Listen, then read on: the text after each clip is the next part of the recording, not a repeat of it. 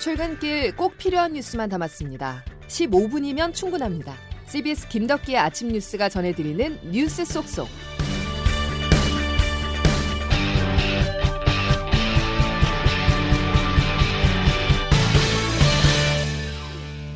여러분 안녕하십니까? 11월 5일 김덕기 아침 뉴스입니다.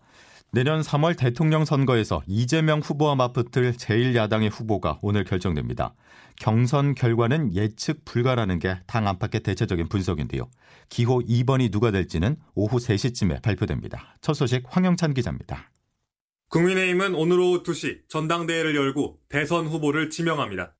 두 달 넘게 이어졌던 경선 일정이 모두 마무리되는 겁니다.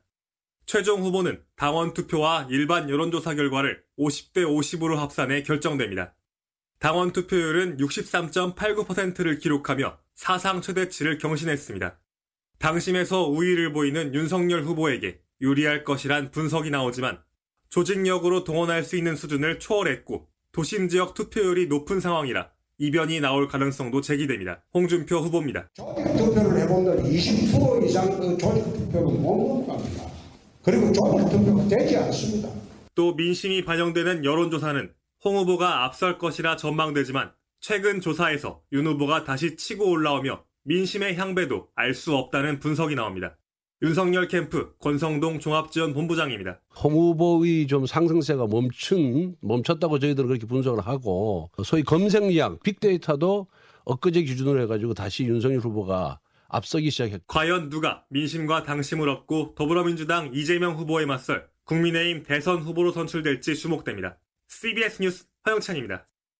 국민의당 안철수 대표가 전당원 온라인 투표에서 90%가 넘는 찬성표를 얻어 국민의당 대선 후보로 지명을 받았습니다. 안 대표는 바보라는 비아냥도 순진하다는 놀림도 감수하겠다고 수락글을 올리면서 대권 의지를 드러냈습니다. 이로써 오늘 국민의힘 대선 후보가 최종 확정되면 민주당 이재명, 정의당 심상정, 국민의당 안철수까지 대선 4자 구도가 완성됩니다. 민주당 이재명 대선 후보는 정책 행보에 집중하고 있습니다. 야권보다 먼저 민생 이슈를 선점하려는 전략으로 풀이되는데요. 다만 재난지원금 추가 지급을 비롯해 가상화폐 과세 문제 등 정부와 마찰을 빚는 지점 등은 부담입니다. 김동빈 기자가 보도합니다. 민주당 이재명 후보가 던진 전국민 재난지원금 추가 지급. 전 국민들의 삶을 보살피고 경제도 활성화할 수 있는 재난지원금의 추가 지급 문제도 적극적으로 추진해 주시기를 부탁드립니다. 포퓰리즘이란 야당의 반대에 당정 간 이견까지 표출되면서 여진이 계속되고 있습니다. 여권에서는 사전 소통 없이 당이 이 후보의 재난지원금 지급론을 받아들이면서 당정 간 갈등이 표출됐다는 얘기가 나옵니다. 김부겸 국무총리가 공개적으로 반대 의견을 낸 데는 당에 대한 불만도 한몫했다는 겁니다. 당장 뭐 재정은 여력이 없지요 뭐 왜냐하면 정부로서는 오히려 논란이 뻔한데도 이 후보와 당이 여전히 재난지원금 카드를 놓지 않는 데는 민생 이슈 주도권을 놓치지 않기 위한 전략으로 분석됩니다. 이번 주 국민의힘 대선 경선이 막을 내리며 컨벤션 효과가 나타나는 시기 여당으로선 정책과 예산을 통해 두각을 나타낼 수밖에 없다는 겁니다.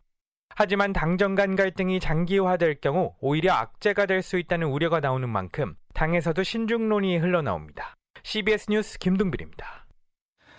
국민의힘에서 윤석열, 홍준표 두 사람 중 누가 본선에 진출을 하더라도 지금 상황에서는 이재명 민주당 후보보다 앞선다는 여론조사 결과가 나왔습니다. 엠브레인 퍼블릭, 케이스탯 리서치, 코리아 리서치, 한국 리서치 등 여론조사 업체 4곳이 성인 남녀 1,004명을 대상으로 지난 1일부터 3일까지 실시한 여론조사에 따르면 사자 가상 대결에서 홍준표 후보가 국민의힘 대선 주자로 나설 경우 홍준표 35, 이재명 27%를 기록했습니다.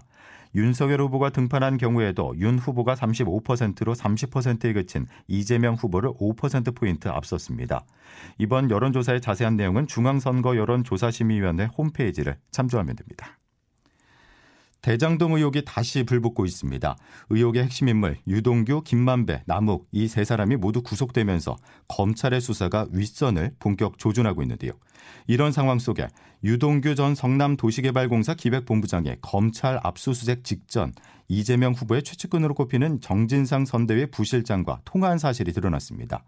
언론 노출거리는 정 부 실장은 이례적으로 즉각 해명 입장문을 내놨지만 통화 상황을 놓고 해석이 분분합니다. 조태인 기자입니다. 검찰이 유동규 전 성남도시개발공사 본부장 자택을 압수수색한 9월 29일 유 전 본부장은 휴대전화를 창밖으로 던집니다. 당시 왜 유 전 본부장이 전화를 던질 수밖에 없었는지에 대한 의문이 제기됐었는데 이재명 후보 캠프의 정진상 선거대책위원회 비서실 부실장과 통화한 사실이 확인된 겁니다. 정 부실장과의 통화 사실을 숨기기 위해 전화를 창밖으로 던져 폐기를 시도한 것 아니냐는 의혹이 나오는 상황. 정 부실장은 이재명 후보의 변호사 시절부터 사무장으로 근무하며 오랜 기간 인연을 맺은 관계로 이 후보의 최측근으로 꼽힙니다. 경기도청에 좌진상 우동규라는 말이 많이 돌아다니고 있습니다. 정진상 실장을 통해서 유동규의 이력서를 보내가지고 여기 지금 제가 정말 가까이 하는 참모는 동규 이렇게 표현되는 사람은 아닙니다. 미안하죠. 정 부실장은 유 전 본부장과의 통화 사실과 관련해 당시 정영학 녹취록이 대대적으로 보도되는 상황에서 평소 알고 있던 유 전 본부장의 모습과 너무나 달라 직접 확인이 필요했다고 말했습니다. 이재명 후보는 그날 통화한 것은 나중에 들었다고 답했습니다. 유 전 본부장과 정 부실장 간 어떤 대화가 오갔는지가 검찰 수사의 핵심으로 떠오른 만큼 정 부실장에 대한 직접 조사가 불가피할 것으로 보입니다. CBS 뉴스 조태임입니다. 화천대유의 소유주는 구속된 김만배 씨로 알려져 있죠. 그런데 CBS가 취재한 결과 화천대유 자산관리에 투입된 자금 150억 원이 조세 회피처로 알려진 미국 델라웨어주의 한 유령 회사로부터 흘러 들어온 것이 확인됐습니다. 자금의 실소유주를 숨기고 세금을 회피하기 위한 목적으로 보여서 신속한 수사가 필요하다는 지적입니다. 서민선 기자가 단독 보도합니다. 화천대유 자산관리가 농협은행으로부터 210억 원을 대여받은 시점은 지난 2018년 4월. 만기는 1년이고 연 이자율은 18%의 고금리가 적용돼 화천대유가 지분한 이자만 약 37억 원에 달합니다. 그런데 CBS 취재 결과 210억 원의 실제 출처는 리딩투자증권이 만든 전문 투자형 3호 투자 신탁이었습니다. 해당 신탁에 150억 원 이상을 넣은 투자자는 미국 델라웨어주에 있는 어니언 그랜드 에비뉴 파트너스라는 회사였습니다. 델라웨어주는 대표적인 조세 피난처로 해당 회사는 약속된 고금리의 이자만 받고 바로 없어진 셈이라 애초 화천대유에 거액을 투자하기 위해 만들어진 페이퍼 컴퍼니로 추정됩니다. 이 회사의 법정 대리인이자 설립 대행을 도맡아 해준 업체의 직원입니다. 델라웨어 주 정부에 등록된 공식 자료가 회사 설립 및 해산 신고 서류 단 두 개뿐입니다. 공개된 정보가 매우 적습니다.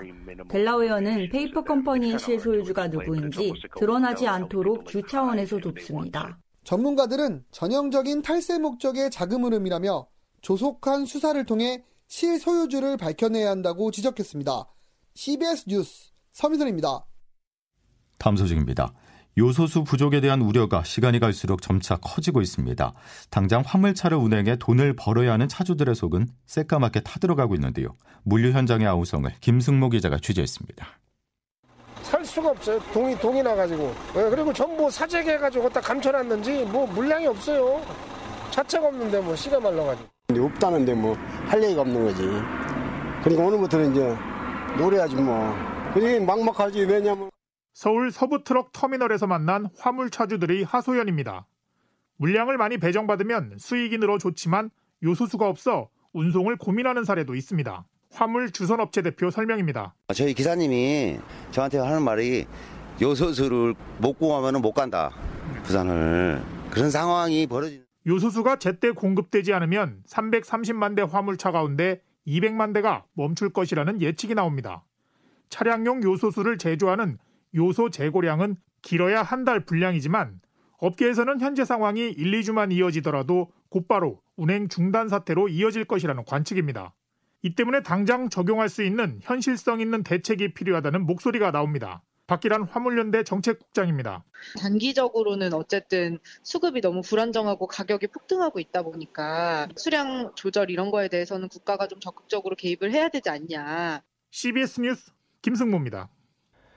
일부 차주들은 해외 직구를 통해서 요소수를 직접 구하고 있다는 소식입니다. 하지만 중국 당국이 이마저도 단속에 나서면서 직접 구매길도 막혔습니다. 청와대는 국가안전보장회의를 열어서 요소수 공급 원활화 방안을 논의했지만 뾰족한 해결책을 내놓진 않았는데요.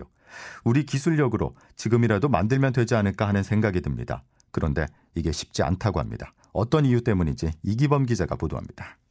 차량용 요소수는 요소에 증류수를 섞어 만듭니다. 만들기는 그리 어렵지 않다는 게 전문가들의 말입니다. 하지만 국내에서는 10년 전부터 만들지 않고 있습니다. 가격 경쟁에서 밀리면서 100% 가까이 중국산을 수입해 쓰고 있는 겁니다. 다시 국내 생산을 하려면 시설을 만드는데 1년 이상 걸립니다. 국내 재고분이 바닥나는 한 달 안에 문제를 풀 수 있는 해답은 아닌 겁니다. 비료에 쓰이는 공업용 요소를 차량용으로 돌리는 것은 불순물이 많아 쉽지 않습니다. 러시아 등 다른 수입선을 알아보는 것도 한 달 이상 걸립니다. 차량 제어 시스템을 조작해서 요소수 없이도 차량이 작동하도록 하는 방안이 남지만 시스템을 조작하고 차량 200만 대에 일일이 재설치하는 것도 시간과의 싸움입니다. 한 달 안에 해답을 내오기 쉽지 않은 상황입니다. CBS 뉴스 이기범입니다. 코로나19 소식으로 이어가겠습니다. 코로나 사망자가 4차 유행이 시작된 이후 최대로 늘어났습니다. 그나마 다행인 건 위중증 환자 수나 병상 가동률이 안정적이란 점입니다. 하지만 10대 학생들의 확진이 크게 늘고 있어서 방역 당국은 백신 접종을 권고하고 있습니다. 이준석 기자가 보도합니다. 중앙방역대책본부는 어제 0시부터 9시까지 부산을 제외한 전국에서 코로나19 확진 판정을 받은 신규 확진자는 총 2,098명이라고 밝혔습니다. 집계를 마감하는 자정까지 시간이 남은 만큼 오늘 0시 기준으로 발표될 신규 확진자는 2,400명 안팎을 기록할 것으로 보입니다. 이는 지난 3일 집계치인 2,482명과 비슷한 수준입니다. 하지만 코로나19로 인한 사망자는 늘고 있습니다. 최근 사망자 추이를 보면 일상 회복이 시작된 1일 9명, 2일 16명, 3일 18명에 이어 어제 24명으로 증가했습니다. 24명 가운데 백신 미접종자는 14명으로 절반 이상인 것으로 확인됐습니다. 학생 확진자 증가세도 심상치 않습니다. 지난달 28일부터 이달 3일까지 초중고 학생 확진자는 하루 평균 349명으로 코로나19 발생 이후 일평균 최대치를 기록했습니다. 방역당국은 10대 연령층의 백신 접종률이 다른 연령층에 비해 낮은 것이 원인으로 보고 백신 접종을 권고하고 나섰습니다. CBS 뉴스 이준석입니다. 매년 가을 야구에서 괴력을 발휘하는 두산 베어스가 잠실 라이벌 LG 트윈스를 물리치고 플레이오프 진출에 유리한 고지를 선점했습니다. 두산은 어제 잠실구장에서 열린 준플레이오프 1차전에서 마운드의 철벽 계투 속에 허경민 선수가 4안타를 터뜨리는 등 타선의 응집력을 앞세워 LG를 5대1로 꺾었습니다. 양 팀의 가을 야구 운명에 걸린 준플레이오프 2차전은 오늘 오후 6시 30분 역시 잠실구장에서 열리며 선발 투수로 두산은 곽빈, LG는 켈리를 각각 예고했습니다. 김덕기 아침 뉴스 여러분 함께하고 계신데요. 이제 기상청 연결해서 자세한 날씨 알아보겠습니다. 이수경 기상 리포터. 네, 기상청입니다. 예, 출근길에 안개를 주의해야 된다고요? 네, 그렇습니다. 요즘 기온차로 인해서 아침에는 안개가 자주 발생하고 있는데요. 오늘 아침도 양주와 대전, 홍성과 안동 등 일부 내륙 지역에 짙은 안개가 낀 곳이 많아서 교통 안전에 유의를 하셔야겠습니다. 더불어 인천과 김포, 청주와 광주 공항에는 저시정 경보도 발효 중이어서 항공기 운항 정보를 참고하시기 바랍니다. 더불어 현재 공기질은 나쁘지 않지만 오늘 낮 동안 중부지방을 중심으로 미세먼지 농도가 나쁨 수준을 보이는 곳이 많아서 야외 활동에 참고를 하시기 바랍니다.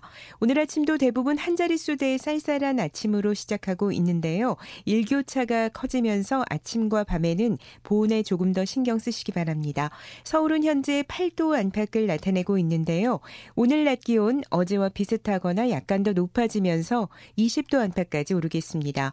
오늘 광주와 부산의 기온이 21도, 서울과 속초, 청주와 군산은 20도까지 예상됩니다.